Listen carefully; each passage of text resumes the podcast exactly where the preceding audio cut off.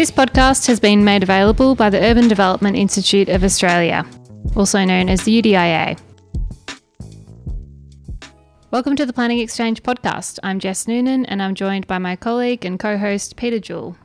Great to see you again, Jess. It's very exciting and quite surreal to be undertaking our very first face to face and socially distanced podcast in over 12 months. Hopefully, the equipment works, Jess. Bit rusty. anyway, today we have the pleasure of speaking with Brian Haratzis from Macroplan, who we first interviewed actually back in 2016. So, how time flies. Today's podcast coincides with the release of a national paper from Brian on working from home. Brian is a highly regarded economist and is one of Australia's foremost strategic advisors, with a particular focus on private sector property involvement understanding communities, tourism, and social trends. Brian has more than 30 years' experience as an economist, futurist, and strategic planner. In the conversation today, we're also joined by UDIA's National Vice President, Max Schiffman. Max is Chief Operating Officer of Intrapac Property, one of Australia's largest private developers. Max's focus is on the continued successful delivery of Intrapac's project portfolio and the pursuit of new opportunities and growth. Welcome to the podcast, Brian and Max. Uh, how are you today? I'm very good. It's good to finally see people face to face. It feels very surreal. Oh yeah, it's uh, it's it's amazing. Uh, it is amazing. Yeah, I've been in ISO for two weeks because I was caught at the uh, airport, and today's my first day out. So wow, great timing for this. very good timing.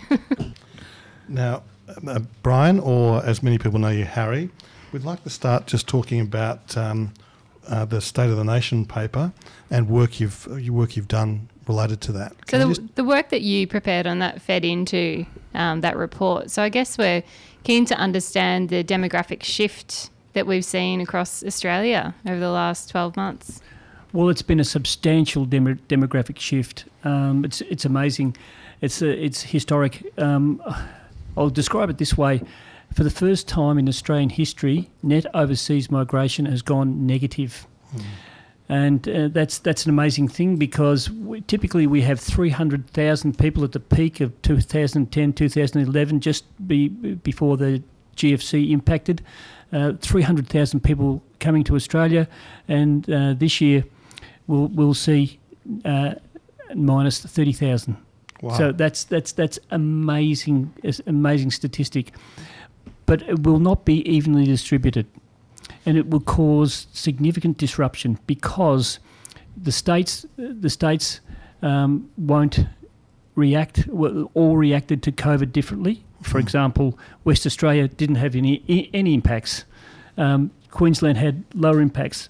The eastern states of Melbourne and Sydney had substantial, substantial impacts, and also they were havens for international students. And the, the biggest category of reduction is in, in, international students and substantial number, number of visitors and working working visas, and they they they have combined to to have this effect, and the other states didn't have as many as many of those categories, so they they will be less neg- negatively affected.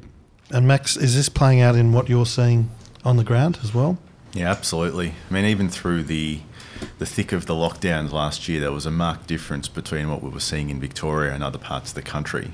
Uh, in fact, we had, for various reasons, having great projects is one of them, but also uh, some of the stimulus, we saw the impacts outside of uh, Victoria very, very significantly. Uh, in terms of sales and inquiry, uh, it was very strong, particularly in the southeast Queensland, northern New South Wales corridor.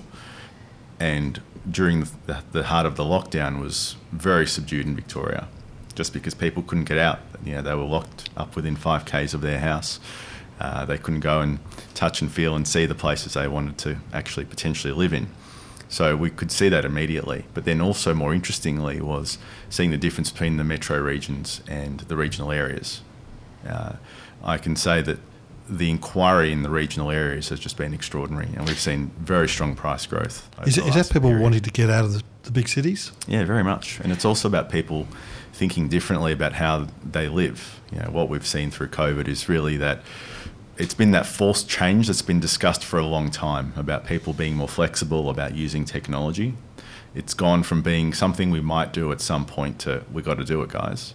Do you And think though that that's a sustained um, situation? Like, do you think it's people moving to the or buying property in the country or in regional areas? Do you think they're going to stay there permanently when we do go back to a somewhat post-COVID normal situation? I think there's a bit of a a dream period at the moment where some people think, hey, it's just going to be wonderful. I'm going to move out. We're going to be able to commute a couple of days a week and that sort of thing. Yeah. And I think that'll work for a lot of people, depending on the, the sector you're in, depending on exactly how far away you are from your peers, you know, what your sort of life circumstances might be. But it's not going to be uniform across the entire sector. Yeah, I, I read, um, Max, that in the States, a lot of people are having regrets now of fleeing big places, buying places basically unseen, and then they find out they're not equipped to live on a big, pl- big place, or they paid over the odds, or the house they bought bought's full of termites or something, because they were sick of b- missing out, so they just said, we have to have it. Yeah. Maybe, Jess? What are you seeing on that front, Brian? Well, I'm forecasting uh, 60,000 people, 60,000 jobs remote remotely in uh, New South Wales in regional areas, and 40,000 jobs in Victoria, and that's that's a substantial number of jobs. Now that's that's that's uh, that's not the total number. I, think uh, those jobs will be hybrid jobs, and that by that I mean hybrid between working from the office and working at at home. So it'll be probably four three or sorry four a four three week or five or or uh, a uh, three uh, well a five day week uh, sorry a four day week or a three day week in the office. Now that's that's that that but that's substantial because that can create the clustering and the uh, agglomeration in those areas for other services. And so when you think of it, you know, it can it could create restaurants, could could create uh, gyms, specialised gyms, women's gyms. It could create the demand for um, more medical services, and that, that could feed on itself. The agglomeration. Sorry. Can you just explain that term and what it means? That means when when you when you when you're growing, you get one plus one equals three, and uh, but but one plus one, and th- that means the professional services people like to go out at night. They like to drink. They like to eat. They they like to party. Uh, you you like to party. I, I, I do, Harry. I know you like to party. Yep. I, I suspect Max likes animal. to party That's too. that's no, I definitely don't like to party. So. Yeah, but but uh, but they they buy all sorts of services. They buy tel- Telstra services. They they buy ADSL lines. They buy mobile phones. They buy computer equipment. ADSL, what, Yeah. what century are we in? Well, well, I still have an ADSL line at Wye River. So Well, uh, you can get Starlink. That's coming soon. That's the new uh, Elon Musk satellite service. Well, I'll definitely get that. I'll get so so the the services economy really takes off now. Can it take off? I, I'm not so sure because we haven't we haven't uh, got the policies to support that. You know, in uh, in uh, Newcastle uh, or the Hunter, um, they they haven't got the the, the, the defence hub to support it uh, yet. They haven't uh, in in Bendigo. They're getting a, a, a public services hub, but that that's relatively small. They've got no land left, so we, we, we weren't prepared for this, and I'm, I'm despairing of it because we, we we've I've forecast a five year window to take up the employment, and if, if it's but but then it's a once only structural readjustment, and then business returns to the CBD. So, but we aren't prepared. J- Just going back to the demographics, what uh, what are the projections to? Are things going to pick back? Are we going to revert to the norm? It's a post-COVID normal. So um, we will uh, get 1.1 million people less in Australia and lost to the syst- lost to the system, and that that translates into about 500,000 houses. It's a substantial number of houses, but you can't see it yet because it's a low interest rate environment. So um, we are predicting three years hence for the impacts because uh, the uh, migration is predicted to um, normalise in, in three years, but I don't think it will. But it's and it's capped at 160,000. Because of the cap, it can't increase. So the, the, the, the number is effectively lost to the system. And the, the low interest rate environment is pulling forward pulling forward purchasing decisions and uh, pulling forward buyers because it's cheaper to buy than rent in a lot of areas, uh, in particularly fringe areas of Sydney and Melbourne. What, what sort of government policies, Max and uh, Harry, are you saying should support this uh, sudden change? You mentioned government policies. Oh well, well. Um, there's a there's a range of policies and programs that, that, that should be should be immediately implemented, but they, they won't be immediately implemented. We'll, we'll go we'll go through the planning system. It'll take three years before you rezone anything, and and the, the all will be lost. So you you, you need policies like um, putting it, put land developers putting their hand up to, to redevelop or, or subdivide and and being allowed allowed to do it on the spot. Uh, it would you, it would take a radical policy to take advantage of this situation, um, and it, it would throw everything in the air, and and uh, and not not rely on traditional policies at all. What do you think, Jess? Are we ready for that? Is the planning industry uh, capable of that uh, fresh, fresh uh, thoughts? What do you What do you think, Jess, Max? Well, I don't know. It's a poli- uh, Sorry, I don't think it's a, a sector issue for the planners. I think it's a government policy issue. That's really where a lot of this stems from. And to Harry's point, at the moment, we've got this moment in time where all of a sudden all the impetus behind the oft discussed decentralization agenda that you know people have talked about for many years, we've got the ability to actually take advantage of that shift at the moment, as long as we can support it with the infrastructure that we need. So uh, that it needs. So what does that mean? That means you need to create more housing in areas that are possibly not infill, which is really what where government policy, particularly in Victoria, has been for a long time. It's pu- pushing people more out to the suburbs again.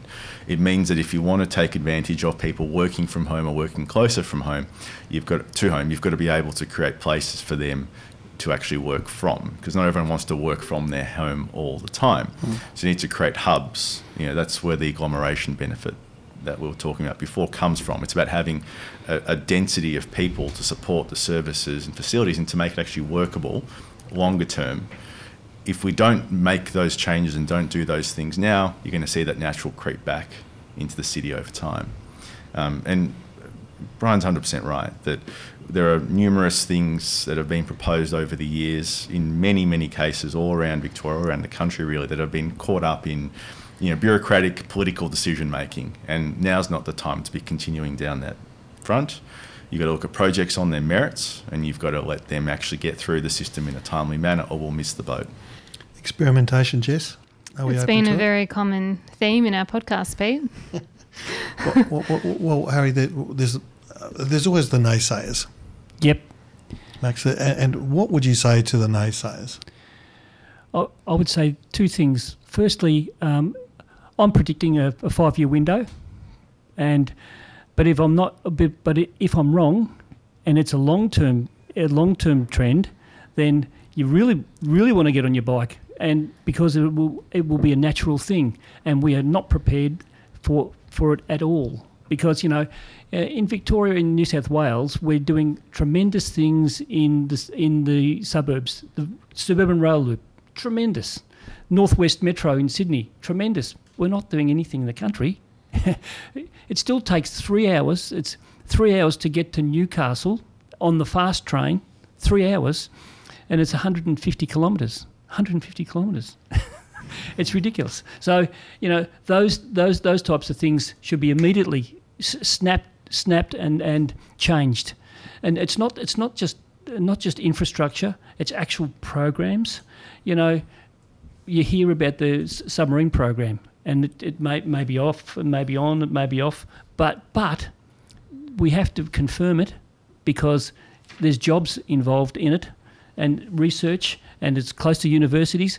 But we have to take decisions like that and stick to them. We have to take decisions like the Joint Strike Fighter in Newcastle and stick to it. Uh, and and it'll be uh, it'll be ser- serendipitous, um, but it, it's going to take action. One of the um, one of the key points in your paper, Harry, was about the loss of the CBDs and that being a gain to suburban and regional offices and hubs. So, do you think um, this might be one of the shake-ups that we need to develop those true suburban activity centres that we've all been harping on about for many, many moons, and we haven't necessarily seen successfully implemented? Uh, yes, yes, undoubtedly, it, it's a window, a window of opportunity. Um, it's a window because of uh, flexible work, flexible working arrangements, co-working arrangements. Um, it's a pity we haven't got more universities um, because you know, for example, uh, in the west of Melbourne, we don't have a, a, a, university in the suburbs. We've got VUT, but it's a, that's essentially an inner city university. We need collaborations because in collaborations, if you think about the Parkville hub, and that, that's in the inner city in Melbourne, and Melbourne University, one of the most famous health hubs and medical research hubs in the world, um, that can be replicated. But we're not replicating it yet. And we, we need to. Uh, CSL is, has, has a big plant in Broadmeadows. That's uh, on the Western Ring Road. It's about 15 kilometres from the CBD. And they're building another plant at uh, the airport and that would suggest that was would be a good area uh, to uh, do health and medical research. Hmm. Um, Harry, what is that? the paper you've recently released? It, it, it's, called, it, it's called uh, remote, remote, mobile, and working from home. And what was the genesis of that? Uh, in the post-COVID period, in in a post-COVID period, I wanted to I wanted to explore the demand and supply of of labour. So, so, on the on the on the demand side, I've, I've, I've reviewed all the international evidence and national evidence in relation to the demand to work from home, and on the supply side, I've I've assessed every every uh, every uh, analysis I could get my hands on survey of what employers thought uh, could, could be done from home. Because this is research on the run, isn't it? Because this is just unfolding. Jess has been unfolding for, for both of us, for everyone. Well, yeah, you know, I, I was shocked to find out that uh, in the McKinsey has assessed only 61%, uh, or 61% of the jobs have, have to be done from the office. 61% in, in the US. And, the, the and uh, I was shocked you know, I thought a lot more jobs could be done from uh, from remo- remotely, and that, that that's that that's conditioned my thinking as to the percentages and and uh, and uh, the forecasts in, in Australia. Yeah. Um, but uh, but you have to think about employers and employees, but you also have to think about the long term. Mm. In the in the long term, offices are happy places. You know, they they people are influenced people have worked there for years. They learn. Well, well, a lot of people get the sense of belonging and contentment, and for some people, it's a huge part of their lives. Mm, and social connection as well. That's right. There's only so much you can replicate that on Zoom or Teams, mm. and that's why I was saying before. I feel like there's sort of this, you know, dreaming period where it all just going to work. it's all just going to work out, and we'll be able to keep working from home. But anecdotally, you know, people I speak to have really been missing going to the office and were so happy to come back when mm. they were mm. first allowed to. And we're hearing, you know, as of as of now, the Victorian government releasing uh, reducing some more of those restrictions. I do think people will, on balance, mostly flood back to the city if they can yeah. into the office. It, it's a really interesting one, I think, in the context of productivity because I've, I've found we've gone back um, every three weeks for the last month or thereabouts, and I find I'm much more efficient at home in terms of productivity, but absolutely love that office environment. But I think it's the it's a social connection that you get in the office, but then from a productivity perspective, you've got coffee, you've got lunch, you've got people coming up to your desk and asking questions, and so from that perspective, it's it's more of a challenging argument. But also, I think from a um, social perspective, it's fantastic and but really I, good for your mental health. But I don't think that's purely social. You you, you learn you learn to influence people in an office environment. For True. example, and and you influence people by uh, by social means. Yes. And it's you have an influence. It's it's actually the creative part of the, the job. Yeah. You know, you have those incidental conversations. You know, the water cooler talk or the coffee talk. You know, you don't have that when you're stuck at home. Yes, Mm. you'll, you'll finish off your paper earlier, but you actually miss out on those intangibles. Correct. And, And- that, that's what creates value in business and for people. Yeah, you know, and and the other key thing there is the mentoring aspect, which That's you right. really don't get on Teams or Zoom, or it's much harder to do anyway. But um, you know that's just embedded in everyday life in the office, and something that I think everyone has probably missed. Yeah, yeah. You know, the informal, the informal tap on the shoulder. What are you doing, mate? Um, you don't do it that way. Mm. Let me show you, Mm. and you can uh, save two days worth of work Mm. by uh, t- uh, explaining one calculation. Yeah. Al- al- Also, you know, with business or any relations, we're human. We we pick up clues from the people we're dealing with all the time, whether it's business, whether it's work, you know, all sorts of things. We we're very attuned to seeing and responding the 3D rather than on a screen. I think. That's that's right. Exactly right. That that's why I've, I've that's why I think it'll be a five year structural readjustment. We we're behind the times in Australia. The people have been working from home for years in, in, in, in the States. My sister's been working from home. but She's a computer analyst. She's, she's been working from home uh, with her husband for, for 15 years, Mm. full time. Uh, they've just gone. They've just done away with the office. The office completely. They they don't even go back to base. Never. So we're, be, we're we're behind the times here. That's why I think there was, there will be a structural readjustment, and then we'll get on with business, and the uh, the CBD will come back big time. And how do you think you factor in, I guess, what we've just spoken about there in the health equation? So, thinking about, you know, people's mental health and their physical health and the social connection that they get of being in the office and socializing with people, how does that fit into this sort of economic equation that we're talking about? Well, in, in the paper, I go into it uh, quite a bit uh, in terms of social isolation, and I'm I'm I'm uh, in the camp that says social isolation is bad. Yeah. Yeah. Um, yeah. It's bad for your mental health. It's bad for your it's bad for your physical health because you're ultimately uh, you ultimately lose connection, and in losing connection, you lose uh, a sense of self. I I think But- Harry, you mentioned. Sorry, Jess. Um, you know, if if there's so many single person households, and if you're in a single person household and you work there and you stay there, you're not getting out of the place, or th- th- you're losing so much richness in your life. It's too easy to stay home and Mm. never leave.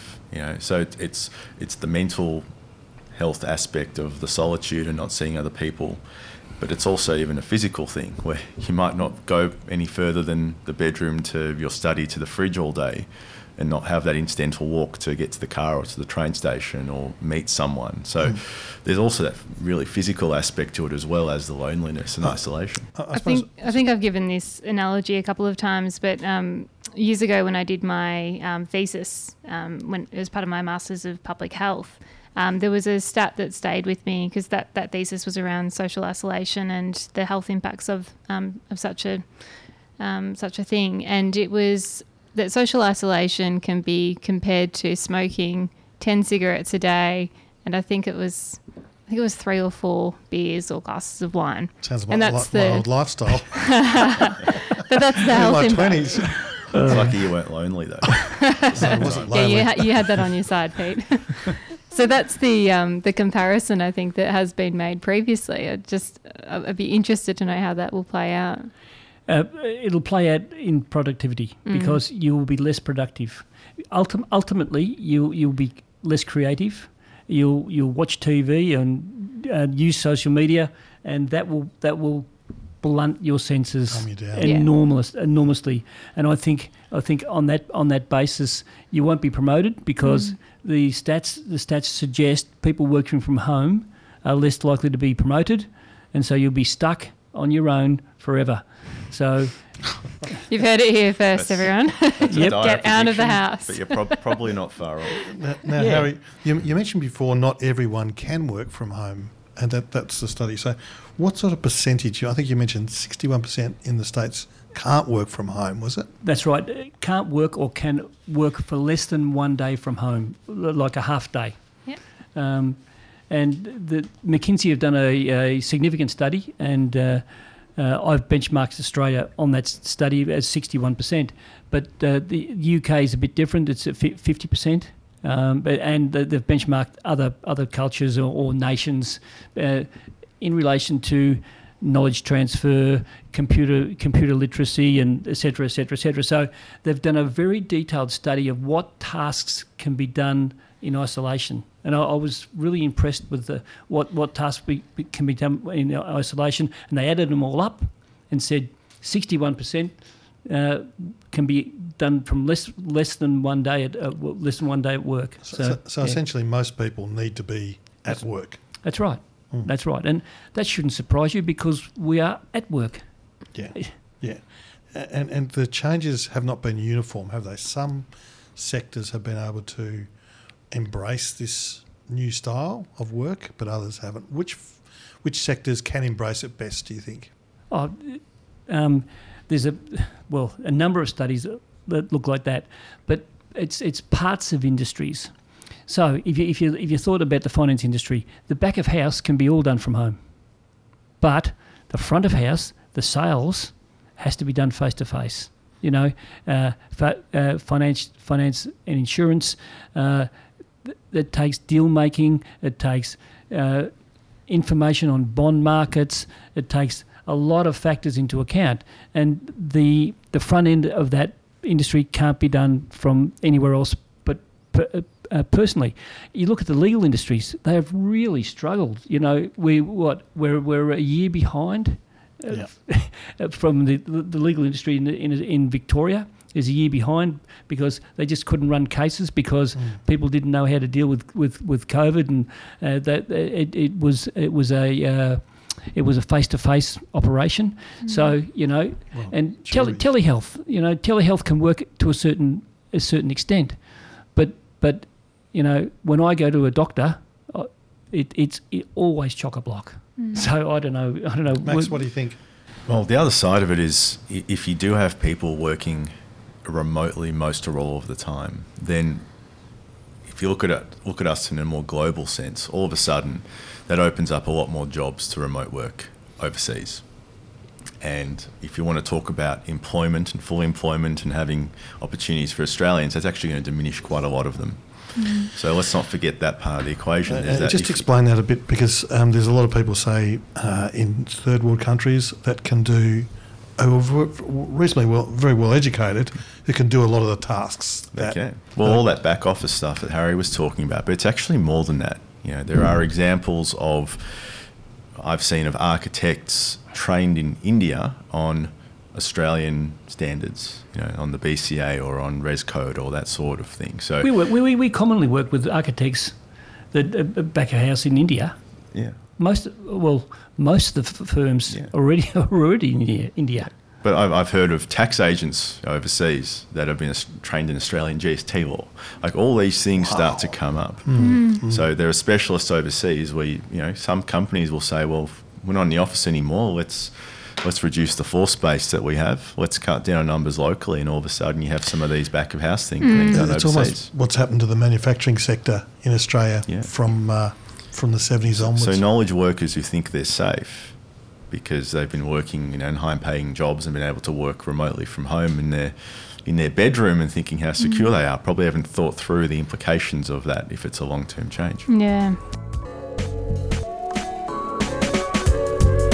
Thank you to Song Bowden Planners, who offer excellent personalised service. Call Dave Song or Dan Bowden through details on our website. Also, we thank Victorian Planning Reports, our very first supporter. If you want the A to Z of planning decisions in Victoria and excellent editorials, please get yourself a subscription to the VPRs. Details on our website. This podcast is supported by our wonderful friends at One Mile Grid. One Mile Grid is a boutique consulting firm which offers traffic and transport engineering, transport planning, and waste management services. You can find out more by visiting their website at www.onemilegrid.com.au. Do you, what about the startup market? I'm not sure if there's something. This is something your paper goes into, Brian. But is this an opportunity for the startup market, or is it the complete opposite of an opportunity? Is this the worst time to be starting a business? Well, no, I, I think it's a good time to, to start a business when when it, whenever there's a crisis, start a business.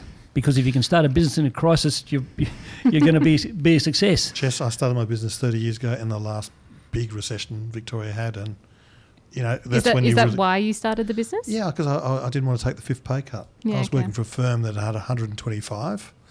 When I left, there was 25, and uh, it was a great company. But they said, "Look, we just we just don't have the." It was an architectural firm, and I thought rather than take the fifth pay cut, um, I would have a crack myself. So, Well, particularly particularly with technology now, there's so Yeah. much well, well tech that- tech yeah, around. You can you can do so much with AI. You know, Mm. I'm into AI big time because it's it's it's uh, you know automated vehicles and uh, AI in retail. You, there, there, there's so much to it. We can we can develop businesses in Australia of of international significance, and we are developing into businesses of international significance. But it will take something like the, the COVID crisis to force people to, to, to consider that mm-hmm. because you know you might be working in the department of planning on a good job and your contract's up and you you've given a flick and you think what what are we going to do well you but you do something more useful than that Mm. Can we talk about the office restrictions on the density of people in offices and what's that what's that going to do to office demand? Well, you've got a, a, a probably a triple whammy in some parts of the country where you've got people working from home, you've got reduced migration to take up the slack, and arguably an overbuild in some of the commercial space as well. So it's going to be real, really interesting to see how that plays out, particularly in the big CBDs like Melbourne and Sydney. Um, you know, I, I don't know exactly where that'll land, but you'd have to imagine there will be you know a fair amount of supply or oversupply coming on, especially when more businesses are likely to be consolidating space rather than taking up additional space.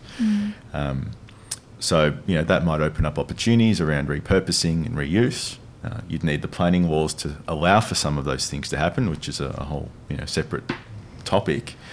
But uh, yeah, I think it'll be challenging for some commercial landlords. What do you think, Harry? Yeah, it, uh, it will definitely be challenging. I um, I think um, again in the three to five year run, it'll it'll, it'll wash out. But, but I'm, I'm I'm confirmed with that because um, not many people are uh, starting commercial buildings now. There, there's there, there is an interesting spread of buildings a lot under construction at the moment, under yes. construction, so it might might take five to seven years. But in on by the same token, there's a lot of people on five year leases. Like I'm on, on a five year lease and I, I signed it up last year. So um, it, it, it will be over time. And so because it, because it will be over time, it'll be the, the uh, impacts will be ameliorated.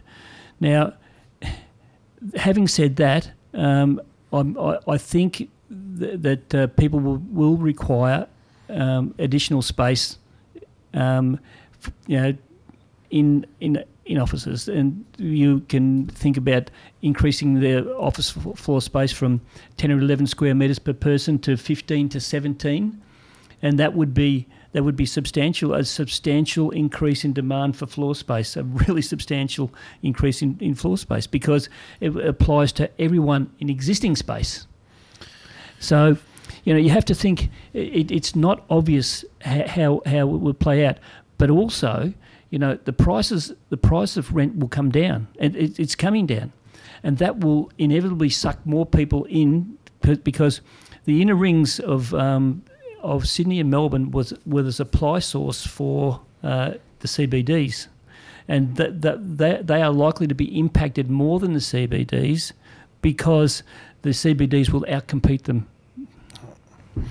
With a lot of the um, densities or restrictions on occupancy, and that's set by the chief health officer. Do you think there's a need for that advice to be constantly under review? Getting a bit political here. No, no. I, well, it's Well, just like it's, it's- just like it's- any regulatory. It's a really interesting question, and I'll, Uh, I'll put it- it to you in these terms. Um, when every decision, or the only decision that matters, is that of the chief health officer, whose primary role is to ensure health, then you're going to get the outcomes that we've had, which is health is number one. Therefore, don't take any risk or don't allow anything that could possibly create, you know, some sort of uh, outbreak. I think moving forward, I mean, obviously we've got the vaccines coming out, which will be really helpful, uh, and you know that should that should help everyone get back to normal to the extent practicable. But sometimes it would be interesting to see how that would be counteracted or counterbalanced by some other views because health is obviously incredibly important, but if that's the only thing it's ever considered, you get the sort of snap lockdowns and things that we've seen, which some would argue, I'm probably in that camp, that the last one was a bit too harsh. Well, I, I see the uh, the the COVID period dragging into 2022 and, and late 22, and I, I don't see it being over anytime soon. I, I suppose the question is if, if this is going to be a, a, a steady uh, around with us a while, then presumably, just like any regulatory control, it needs to be out there, transparent, and to be able to be challenged and to be open to variation as, as things become more known. That, that's and that might have a flow on to office demands and things like that. Do you think? It's another regulatory risk. I'll put it in that category. Well, it's definitely a risk, you know. But I've, I've been shocked by shopping centres. You know, they don't have any controls as to the amount of people in the regional shopping centres. They have no controls of, about the amount of people in them. So I, I take my cue from that because if they if they if they if they don't have any controls, why should why should there be any controls on on on program spaces? I- Yeah, if you're going to get COVID anywhere, it's definitely in a shopping centre. That's at right. the likely to be there. Isn't it? That's right. So I just I just don't understand the, lo- the logic. Some mm. people have questioned the lack of consistency in some of the decision making. Clearly, So- Well, uh, and it, it, to be fair, although I don't want to be fair to the CEO, Chief Health Officer, they're learning on the job, but they take an extremely cautious approach. And there's not the, with all regulation, there's always an element of, well, if we don't want anyone to die in a car, we don't have cars. You know, well, there's always a, a, balancing act, isn't there? We, we seem to be heading to a point though where no risk is acceptable. Hmm. Yeah, and that's uh, in many sectors. I mean, COVID's an example of that, but it's it's commercial, it's political. There's any number of places where you've gone from there being some appetite for some risks to wanting to have everything in every possible scenario covered off up front, and that's stifling innovation. It's stopping things from happening. It's certainly stopping a lot of things in planning as well, and hap- in- you know from from uh, taking shape. Well, there's unintended consequences that are- aren't factored into the equation. But can we move into the CBDs because uh, what they've been absolutely smashed in well Melbourne in particular. Mm. Can you talk to that, Harry? Yeah, um, it's interesting if you looked at uh, Adelaide CBD. Um, it's it's still fifteen percent less mobile. Fifteen percent people uh, of less in there. If you looked at um, uh, Perth, uh, there's about the, the same number in there. If you looked at um, Sydney, uh, Sydney is about forty percent less, and if you looked at Melbourne, fifty percent less. Now Sydney hasn't had any any constraints on on on people shifting in in or out at all. The only constraint in Sydney is public transport, and you have to socially distance. But I but I worked there, and I, I and I, I lived there for six months the the end of last year, and uh, people weren't social distancing and they weren't weren't weren't wearing masks. So you know, fifty percent of the people weren't wearing masks. But so I think I think that's a bit of bit of a furphy. But if if only forty percent, if if only uh, if only if forty percent less people are working in Sydney CBD at the moment, you can expect Melbourne to get up to forty percent, forty percent less. But yeah, I can't see it going much past that in, in the short term, and because and, and that that that that is an agglomeration e- economy in reverse because all of the services have, uh, are going broke. So in in in my laneway, Equitable Place, uh, fifty percent fifty percent have gone broke, and the other fifty percent are struggling. It's So- horrible. Jess, have you been in the city? No, I haven't. I've only Oh. been to South Bank. I haven't actually ventured in I properly. returned to the city for the first time in 12 months last weekend, and it's exactly that. You're seeing so many shop fronts closed up. Uh, I mean, interestingly, there is a bit of a buzz. People are trying to come back in, but you know, you don't have that during the week anymore because during the week you're reliant on the international students which are no longer there. You're reliant on the renters who have left in droves. Uh, you're reliant on obviously the office workers who aren't able to be there. So those businesses reliant on a weekday trade are just decimated. You, know, you might get the pub and the restaurant surviving because people come there after hours and they're able to now. But those businesses are really going to struggle. And any business that loses 40% or 50% of its foot traffic long term is not going to survive. And that's exactly what we're seeing at the moment.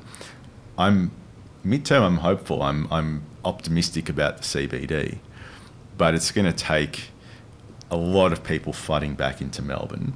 And it is going to have to be led by migration of both permanent migrants and students whenever that can start coming back. And how do you think we encourage people to actually hit the streets again? How do we get workers back in the city? I mean, putting aside the 50% um, worker restriction that we currently have, how do we get people back in? Because I feel like currently, even though we do have that 50% availability, a lot of people aren't taking it up. It, So- it's, it's a lack of confidence, firstly, hmm. and partially it's the public transport thing where people, you know, have, have developed an aversion to going on public transport now. They're nervous that they might be on a you know tin can and someone has it, and all of a sudden they're caught up and infected by COVID, even though the numbers suggest it's virtually impossible. It's interesting. No, no one's got, no one's caught COVID from public transport. Correct. So That's right. yeah. That was asked in Parliament in New Yeah. South but, Wales. but that's a perception issue, and it's a real like a lot of a lot of this is perception that people are worried because of how it's been portrayed, not necessarily understanding the relatively low risks. In, again, in, in absolute terms. Yeah. Um, so that that's one thing. But secondly, from a business confidence perspective, again, we saw these snap changes of rules. So as a business, you're having to constantly re-educate your staff. What can you do? What can't you do? When can you come in? What do you sign in? in? Do I have to take a temperature this day? Do I have to have a density limit on this room again? It's a really difficult operating and, environment. and you have to ha- density limits in lifts. yeah, it's- it's been lifts, but in, in, we, Well, we, have, we can had density up- limits in our the 20th Yeah. in, in our kitchen. You know, we weren't allowed to have more than two people in there because it was hmm. under 10 square meters or whatever it was. And so, you, so as a business owner, you're saying, well, why do I want to bother? Why do I have to have the effort of making my workplace meet all the criteria and the, the rules that constantly change? It's easier to keep people at home. Mm. Max, it, we've said in a couple of podcasts, podcasts ago that what we were talking about was a massive government campaign to basically unscare people, to get the confidence back, because people are very spooked. But I think people have also just forgotten how to come into the city. They've, they've forgotten that that routine. They've forgotten the exciting parts of coming to the But, city. but if they had some facts, if the public were made, had greater information about the risks of COVID and, you know, what, That's a pretty big about face, though, because It- everyone it for the is. last year has been told this Spoke. is super, super dangerous. You're going, you know, it's, you, you may not die, but your grandparent will die, whatever mm. the case Well- might be. There's a really, whether or not it's borne out in the facts, that's what people perceive. But, Yeah. but you've got some very clever marketing and advertising guys who can say, well, we've gone through this horrid time, we've beaten it, now. Bad news travels much faster than good news. It does. but now we can, you know, the, if, if you do this, the risks of getting something are like you know, really low. We've got this covered. We've got new medicines. I'm, I'm heartened by um, a percentage of people uh, that are in the CBDs that are, are doing business as, as usual. You know, if you look at the top end of Flinders Lane, um, it's it, it's the, the restaurants are doing well, um, uh, and that's a that's a little cluster, and there's little clusters in places. But I think I think if we uh, if we had events, and you know, I was sorry to hear the um, uh, Australian Open w- on the biggest day and Valentine's Day. eh, That was that was bone crushing for all Victorians because it was a signal that um, it was a signal that it wasn't over, and it- and it was a, the the wrong signal, in my opinion, to give. I, I, I would have waited till the Monday, Yeah. to, but but Uh, my, Yeah. my, my perception around the place was, you know, people accepted the realities of the previous lockdowns. They could they could understand why that happened, but anecdotally, this time, this last lockdown was seen in a very different light. It was seen as an overreaction to relatively small numbers, and you would have thought. After nearly a year of being able to plan for this, that we should be able to contact trace and corral a relatively small breakout, notwithstanding it might be the, the UK strain. I was um I was out in the city or on, along South Bank that Friday night when the lockdown came into effect at twelve midnight, and I've never seen South Bank more pumping. Yeah, It was quite incredible. I was, I was out. I was out Oh, you were too. there? Yeah, yeah, yeah, yeah, yeah. Oh. But you know, I think I think events is what's going to do it because uh, Mm. events. So I think the footy is going to be big. You know. Well, that's the- been, just been announced, hasn't it? It's 50% capacity. That's right. Yeah. That's right. So, and and I was really heartened by Moomba. You know, Mm. the the Remember can 2.0. yeah cancelling of Moomba. I thought, oh God, that's go well. And for for uh, uh, people that don't understand Moomba, it's a cultural event in Melbourne, Well, and it's the al- the biggest cultural also- event in Melbourne. also Anzac Day is. Yeah. I mean, you don't count. Well, I, I can think of that's unthinkable. That's right. Cancelling Anzac Day. That's right. And so we'll, we'll, we'll bring confidence back when we bring events back because that will bring people back. Um, Harry, just getting back to your paper, can you describe that hybrid work model and, and, and how that goes? Well, I, I think the hybrid model will be uh, a maximum uh, three to three day three days, uh, three days uh, in the workplace and two days at home on average. Um, it'll be either three days at work or four days at work, and th- that's the new hybrid model. That will roughly translate into an equi- equivalent amount of floor space because if you if you adjust for an increase in floor space, and and a three two model, roughly it, it rough, roughly works out to, to be the same.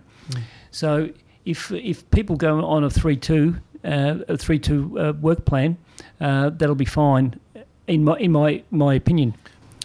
Max, uh, how's that going to work for a business? You've got some of your work, for, I mean, it's like a, a moving roster. Some people are in on Monday, that's his day off. Tuesday. No, she's but I. I but I, I think it will, will apply to um, groupings, not not individuals. I- Yeah. yeah. I look, I, I- I think there'll be some of that. I, I have a slightly different take on it, and I think for it to actually be effective, you've still got to have core days where everyone is there. I, I don't necessarily agree with this idea that you'll have the blue team and red team in on different days because I think that's where you start to really miss out on that agglomeration It's a benefit. silo too, isn't it? Correct. Totally. I, I- I don't. I don't support that sort of method methodology. And the trouble is, I don't know how you then manage it. Do you literally just have an office that works three days a week and everyone's not there for the other two? Um, And it I ha- comes I back haven't to that. it. Comes back to that conversation we're having earlier about culture and socializing. You need that mass of people in order for that to work. And for again, it's more than the socialization. Uh, For us, the you know, I don't know how it is for other businesses, but I get the most value in the days where I can just knock on someone's door and say, "Hey, what are you up to?" Mm. Yeah. You know, it's not even a social call. It's Yeah. it's a business thing where we're chatting about what you're up to, but Yeah. it's a reminder of what I need to do. It's a thought about you know what else I could be considering. It's a different way of thinking about something. Mm. That's actually the most valuable thing that I think businesses miss out on if they're not in the same place. Yeah. Uh, it- it- they, they definitely miss out. But the research suggests that, that in terms of employers, um, 70 percent of employers are willing to go down the path of um, three two or four one, and thirty percent are not. Is that because they're worried about productivity, keeping, you know, ha- have, getting the best out of their workers? I mean, what's the what's the sort of the counter view that I want everyone in the office? Well, you know, it's uh, you might not you might not get the best people. You best you might miss out on good talent, and from from a talent point of view, uh, that's that's everything. And you know, uh, Google Google and uh, Alphabet and uh, Facebook are all building more floor space as we speak. They are in, increasing their floor floor plates because, due to headcount, but they're increasing because of collaboration. So, so I take my, my cues from them as well because they know they, they know that the percentage of people can work from home, and and percentage of people can work in the business and uh, on the business. So, you know, I think it's pretty safe. It's really safe. A four one is really safe. A three two might be prob- might be problematic, but a three two may may maybe only thirty percent of businesses will go for that. Yeah, and look, the other side of it, and I, I think it's a great point about those, you know, larger, more, uh, you'd call them progressive businesses. That's actually what they are. But what they realise is, again, how to foster that value of the collaboration. And so, what will happen is, you know, in a, in a competitive marketplace, there might be some businesses say, hey, you know what, just come whenever you want, you know, we'll manage and uh, people will do what they do. But then they will fall behind those businesses that say, you know what, we actually need you here the five days or the four days. And that's when I think businesses will have to reconsider if, that, if they want to compete, they might have to actually change that flexibility. Yeah, Yeah, totally. but it, but it's not not nine to five. So it just it's it's not nine to five. You know, we work from um, four o'clock in the morning till um, roughly ten o'clock or eleven o'clock at night because we we're in Perth, Brisbane, Sydney. We're, we're and you can get an email at any time. So it's it's it's working working uh, not in time. It's working on function. But I think if if the, the public transport was more flexible, uh, you know, the Craigieburn line, the, the, that's the main northern line, works on 20 minute intervals out, outside the peak. But if it worked on five minute intervals outside the peak, you might get that. You might pop into the office for two hours and pop home, and that would be that would be fine. But we're not thinking fluidly. Mm. Yeah, uh, I- I- It's, it's core hours rather than core days. That's right. Yeah, That's yeah. Mm. Mm. the difference. Yeah. definitely. The, the trouble with tra- you know increased transport services, there's also this debt elephant that's bearing down on us too, and rates are very very low now. But who's to say, you know, that magic inflation might come back, and what that's going to do to, you know, and that's another conversation. But any observations on that? we, we have inflated out of every recession in history, and we, we will inflate out of this one. But the only way we can do that is if migration comes back. That's the thing. We are, as a nation, still reliant on people coming here. We're not big enough as Australia alone to keep growing at the rates that we have in the past. So if we want to see that, we do need to see that return to migration sooner. And I would argue bigger, at least for a period of time until you can get back to a, a true normal. We, you mentioned the 160 cap before. That's so. Can you just explain that and and whether there's political resistance to changing that? And that's to your point, Max. No, no, there, there's um, uh, Scott Morrison imposed a 160,000 cap um, a year ago or two years ago, and it was bipartisan. And uh, and migration policy has always been pretty bipartisan in Australia, uh, particularly you know when we when we when we, went up to 300,000. Um, it was bipartisan because we needed we needed the people we needed to feed the the mines and and uh, and uh, the uh, the back of house in accounting and IT and and all that. Um, it's subs- it subsided because the jobs market wasn't so good.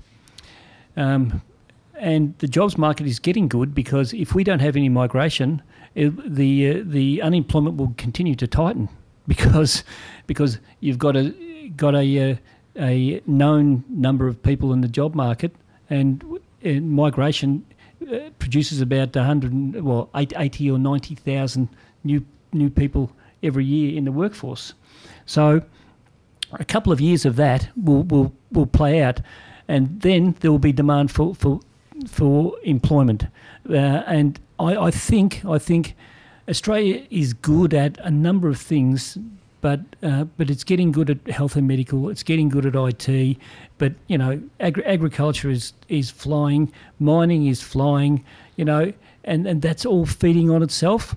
So uh, I think I think by by 2024 and the current if the current settings were still to apply, and that's and that's the low interest rates, and uh, Dr. Lowe said that they would apply till 2024, we'll have rampant inflation. Yeah, well, who, who would trust an economist on predicting what's going to be happening in three years, four years? I mean, but Max, i- i- it's a sort of can be a political issue more than a economic solution. It, it could be, it could be very. Um, we set the cap and that's it, and no one wins any votes by lifting that. Is that a scenario? I, I think there's a lot of truth to that. As Harry said before, we've we've had periods of, of big and small growth. We've always had growth, you know. So we peaked around that 300,000 figure. We're back down to the 160, and a lot of that is driven from, I guess, people being concerned about some of the the the perception or the feeling of just how congested some places have become because most of that growth has been felt by Melbourne and Sydney. You know, Melbourne has seen more than 50% of all migrants coming to the country moving to it. Okay, very, very significant stats, which explains why people have thought traffic's getting worse and the infrastructure's not keeping up. So there's sort of that political imprimatur saying, well, we've got to try and stop people coming to Australia in those numbers to reduce the pressure on those two cities. But if you exclude Melbourne and Sydney, the rest of the country's barely grown for a long period of time. We're now seeing that reverse because of COVID and people wanting to get out of the big smoke and move to those areas. So now Queensland's back into positive territory. Victoria actually is, is on track to net lose people this year for the first time in I couldn't even tell you. It's Probably been early probably 90s. since the Early nineties, last yeah. Early nineties, yeah. yeah. That's right. So it's it's been that long. So that's a, ma- a major reversal in Victoria's fortunes, certainly Melbourne's fortunes, because it's been the, the vast recipient of those people. Uh, but we, we have this incredible opportunity as a nation right now, where because of what we would still say is a, a great overall response to COVID in keeping the numbers down, you know, virtually nothing in the entire country. And certainly when you compare that relative to the US or what's happening in Europe and parts of South America, we've, we've, we've done incredibly well. So we could right now be saying, look, obviously we're going to get the vaccines and, and that sorted, but we could be selling ourselves internationally as the place people want to be. Smart people want to be, you know, uh, people who want to contribute, they want a better life. We could be really advertising Australia as the place to be and encouraging people to come here. But as to your point, the politics probably don't lend themselves to that at the moment because people are saying, well, unemployment's still inflated, which it is. And arguably it's being propped up because of the JobKeeper uh, subsidies currently available, which are about to come to an end. We haven't seen the fallout of all those things happen. So the federal government are going to have this decision to make. Do we try and supercharge the recovery by bringing people here and all the economic activity that that brings, including new housing and so forth? Or do we try and get the existing workforce back up to full or close to full employment before we do anything else? And I, I'm concerned that if we take that latter approach, which is let's get to full employment before we bring people back in, it's going to make the recovery much longer. Harry? What do you Yeah, you, um, I think we're we're not taking enough risks. You know, we should be building out of town migration centres, quarantine centres like Howard Springs. How- Howard Springs was a was uh, built by Inpex. Uh, it was a worker camp. It was just luck. That's, that's up in uh, Darwin. Yeah, just south of Darwin, but it ha- happens to be close to a new hospital, uh, uh, the uh, a wing of a new hospital in Palmerston. Um, we could um, we could do that in Melbourne uh, in two months or three months. Is this for immigration? yeah, because it it sounds like the old uh, co- immigrant camps at COVID, COVID isn't going. places. COVID is not going away. It's not going to Yeah, go it- it's away. with us. And yeah, that's right. And we're thinking short term, but take take risks. You know, it, it would be a great thing if we killed COVID in th- three years, but I don't think I don't think will happen. But in three years, and, and if we uh, built if we built the the appropriate immigration centres or quarantine centres, and we brought international students back in, this would be the best thing for Melbourne. Now, you know, you could build a a, thou, a thousand, uh, accommodate accommodate a thousand people in in in in the centres, and they can be repurposed for a number of things. Uh, they the the demountables anyway. They can be repurposed. You know, we're not taking any risks, and and uh, it, we're letting we're letting we're letting the the uh, uh, COVID control us, and that's what I said uh, initially. We have to take risks with with with our planning policies and our urban development policies because we're letting we're, we're assuming it's a short term phenomenon. But it's not a short-term phenomenon. It's we're going to have one 1.1 million people less in Australia. We already know that, and who knows? We could could get a second dip. You know, Yeah, there Yeah. could be. Some, I mean, there's a new there's a new virus every year. They're talking about another strain of bird flu at the moment Yeah, somewhere. yeah. You know, so we, even if we get through COVID, and look, I'm I'm more confident with COVID in terms of seeing some of the uh, vaccine rollouts in other parts of the world. You know, you, you see certain countries like Israel, for example, they've already vaccinated half their population. You know, that that puts things into good stead for other countries that are following suit. I think the vaccines will happen relatively quickly, but we have to learn from pandemics overall. It's not. This isn't going to be a one-off thing. we've been better generally in history at stopping them before they get too wide, which is something we couldn't do with COVID because of some of the unique properties of its contagion.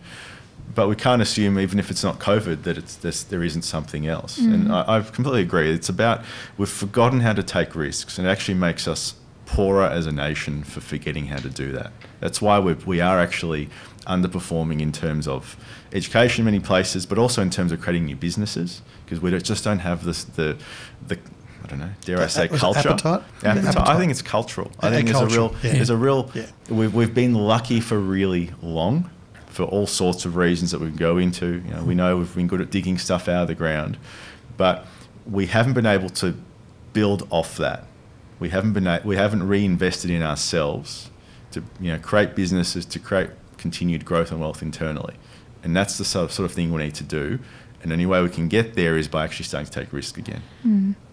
Brian, before we finish up, I was keen to ask you, as an economist, you must get very excited when new data comes out or new data is released. Oh, yeah. What are you most keenly anticipating in terms of data coming out over the next six, 12 months? Well, in short term, the, the next three months, I'm eagerly awaiting um, the auction results on the eastern seaboard because I've got a theory uh, that there, because of lack of mobility of people, that the markets uh, are going to be undersupplied, and because you can't move from Sydney, you can't move from Melbourne, you can't move anywhere, and they're, they're going to be fundamentally oversupplied. And that will cause a property price spike, and that will cause and and I I uh, I think it will be more than ten percent. But but I'm eagerly awaiting, uh, eagerly awaiting the number of properties on the market, and eagerly awaiting the the amount of demand because the next three months will will tell me everything I need to know about mobility, and and the, the property markets. Max, what are you looking forward to in terms of data, or what are you curious about, particularly in the next 12 months? Well, the big one for me has been watching the implications of the home builder stimulus. That's been incredibly powerful in bringing forward a lot of demand, uh, in particularly in the house and land space. And what that's meant is all of a sudden we've got a bit of a crush again on building, particularly in construction. But for me, I fear that it, all that's done is not stimulate demand, but bring it forward, which means that in absence of migration returning, there's going to be a real shortfall in demand after what we've currently stimulated is out of the system. And remember, that's a time limited uh, stimulus package. It's been extended to June 30 with a reduced amount from 25,000 to 15,000. But if, and, and government has been great in supporting the sector, but as I said, all it's done, I think, is bring forward demand that would have otherwise been there, which makes the hole thereafter short of something else coming in even deeper and longer. And I don't know what that's going to do to the whole sector. Uh, I've got one final question, Jess, and that is to, to pose a contrarian position. What about by 2024, no one will be talking about COVID anymore because we've learned to live with it or accept it. But everyone will be talking about debt, economic dislocation, and social disruption caused during the lockdowns of 2020 and other measures. And will the urban patterns of 2019 go back? Is that sort of that's sort of your five year compressed a bit? Well, that's right. That's that's exactly because um, if if we don't take a risky policy position, that will be the case. It will go back to normal, and it will be a, a mere blip. The oppo- oppo- the window will be lost, and the opportunity will be lost. And when interest rates in- inevitably increase, will be stuffed because um, that will that will probably coincide with around the time that migration kicks up, and and uh, housing is and the housing market tails off big time, because if you if you consider from a two percent two percent to four percent is a doubling of your mortgage rate, and I don't know whether many people can double their mortgage rates, uh, but uh, uh, the banks have stress tested and So- done, so- yeah yeah, but it will be it will be inevitable of a, a long term four percent interest, interest rate. It will be inevitable. So you know, I see I, I see those things coming on the near horizon. And we, we have to take action. So we have to loosen up the markets. We've loosened up the, the interest rate markets. We have to loosen up the housing markets to prevent the spike in prices. Well, the asset bubbles hmm. were a, a direct correlation because easy money and inf- you know just the amount of money washing through the system. But I, I'd ask the question: What are we doing about it? We're, we're not loosening up the housing markets at all. well, asset bubbles are the worst thing around. yeah, Max, what, what do you think? Twenty twenty four, where we're going to be? Well, if there's a couple of things. If migration does return to more normal levels, then I fear that we're going to see a situation where we're not going to be equipped to house them, which is, I think, what Brian's really saying, uh, particularly in the mid to high rise sector and in around the CBD. Because what people forget is there's a very long lag time in actually getting things approved and up and running.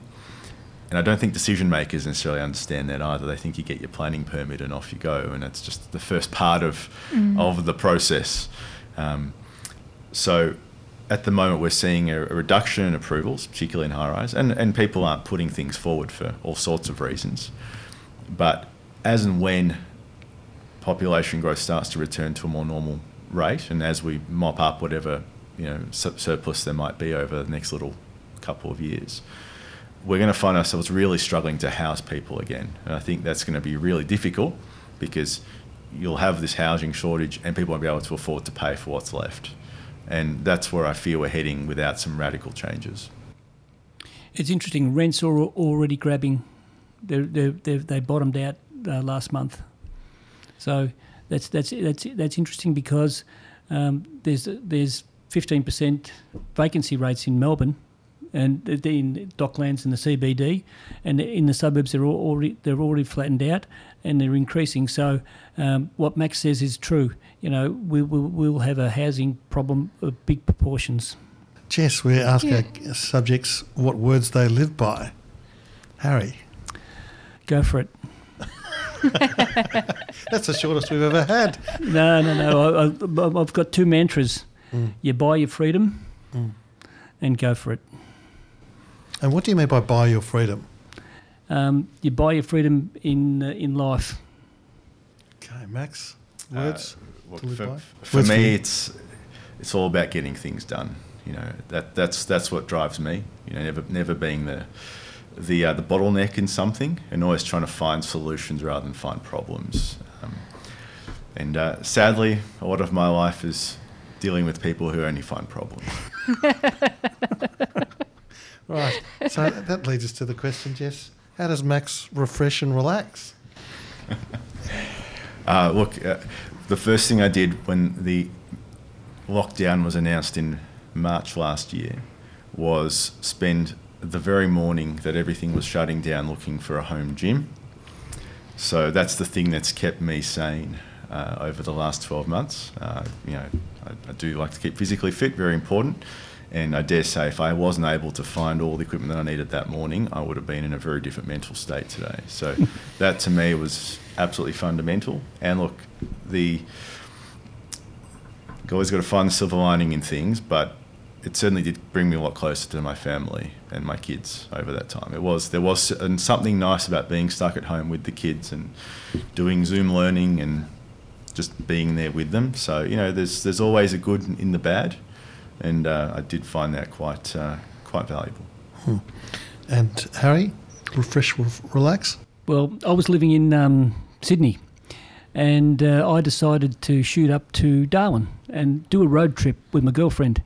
And we did the road trip from hell. We we went everywhere: Uluru, Coober Pedy, um, Edith Falls. We swam in the falls, and we went to East Arnhem Land, and we ripped it up. And so that was a fantastic thing to do because there was not many people on the road.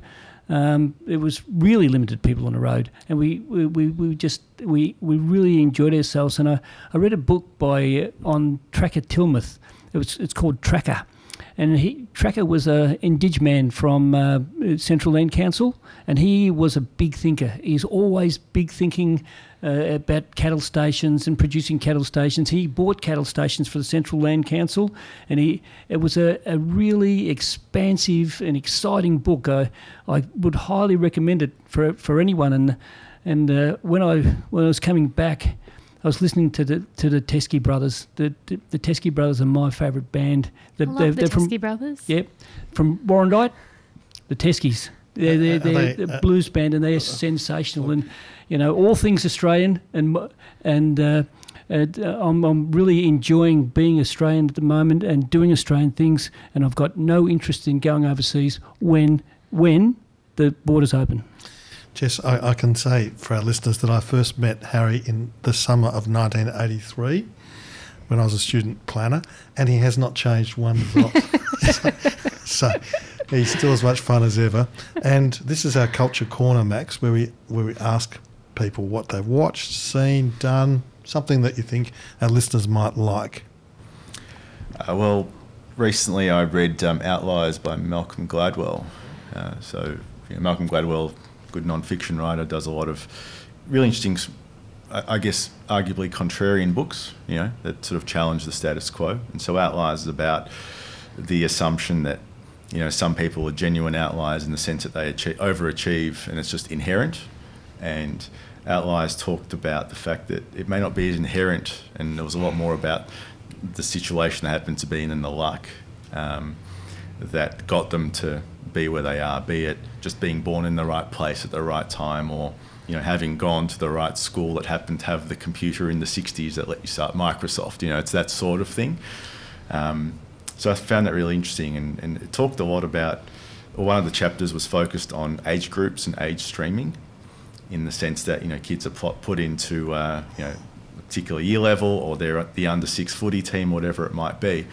And particularly how at that age there's such a difference between the mm. kids who are the oldest in that year and the kids that, that are the youngest. And the stats were interesting in that it showed, I think it was in, might have been ice hockey in, in the US, where there was a real massive disproportionate number of people who were born in the first three months of whatever streaming year that was that went on to do things. And you just think about how much talent might have been lost just because they were born three months too late. It's pretty interesting. Mm-hmm.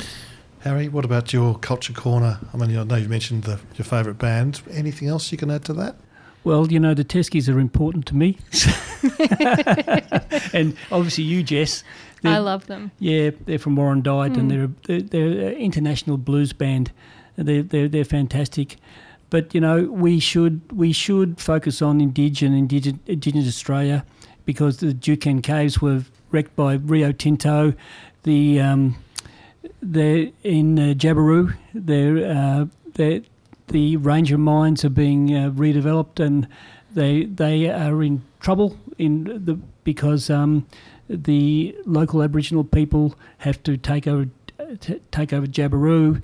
Um, you know, we we we we have to think about that as a as a. I think about it all the time. I think we sh- we should all think about that. Not think about COVID, not think about ourselves, but think about more broadly how how we're coming together. Well, if you think of the top 10 problems in Australia, uh, I would think COVID's number 10. Uh, in, in terms of the ranking of the issues that we've got, I would have And thought that- in that's top a- 20 maybe it'd be 20. That's a really good perspective. A really good perspective for See, the discussion. We're going to invite him back. Jess, what, what's your culture corner? Well, I've just started watching a series um, which won't probably interest anyone at this table um, Don't be so sexist, Jess. We're very sensitive. called The Queen's Gambit. The chess. Oh, Yeah. Chess. fine. Yeah, Oh, I've okay, people have Come seen it. Okay, good. Chess is a male sport. Very for well Making, a um, male game. Yeah. Making chess sexy again. I quite enjoy t- It's uh, always chess. sexy. what are you talking about? well, more sexy than perhaps what it used to be. Um, I've always quite enjoyed chess, and it, it's I think a resurgence in the chess market. So it's been very interesting. And in particular, what do you like about it? I just love the entire thing. It's it's the fashion, which again probably won't interest anyone at this table. What are you saying? I'm looking at Pete. I'm not wearing a t-shirt, Jess. Come on, that's a bit cruel.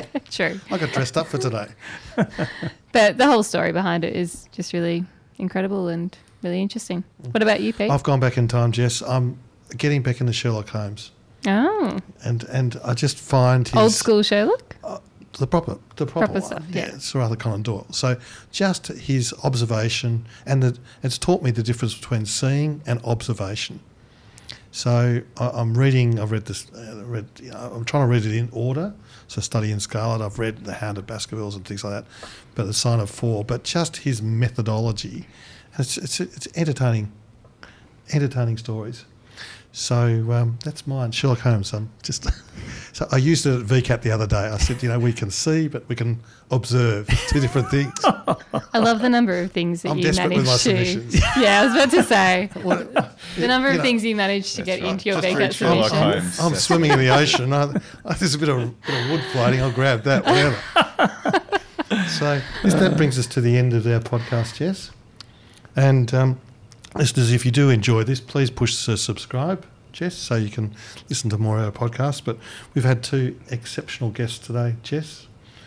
Uh, we'd like to extend our thanks to UDIA for um, for supporting this podcast today, and I might just throw to Max to just give a um, I guess a quick summary of what UDIA does nationally, just for any of those listeners who haven't heard of UDIA before. Sure. So uh, the Urban Development Institute of Australia has been around the country for over 40 years. In fact, I think it's up to 45 years in certain states. And it's really the peak body for the development industry in Australia. We have over 4,500 members, member organisations across the country. So anything from, you know, the large listed developers to people doing a few townhouses, you know, in a, in a suburb somewhere, many consultants and, and other um, experts, as well as a number of local councils and authorities and so forth. And we really work very closely with governments at all levels to try and ensure that you know, our industry's voice is heard and that we can deliver trusted, relevant information to decision makers and help you know push forward uh, positive policy settings. So we're really focused on that, and it's, it's great to be part of the organisation. Great. And Brian, just a quick one from you. How can our listeners download or access your paper that we've Um, referenced today? I am uh, putting it on the UDIA website. Okay. So I'm linking it to the UDIA website. Excellent. So we'll put a, a link in the show notes to the website and to the paper for any listeners that would like to listen. Um, It's a, it's an exposure draft. It's pretty rough, but it's my current thinking. So uh, take it for what it is. fantastic. Harry, Max, Jess, thanks so much for today. It's been a historic occasion for us It to has. be back recording live and great pleasure. So thank you, gentlemen, and thank you, Jess, as always. Thank you. Thank you. Pleasure. It's been fun. Yeah.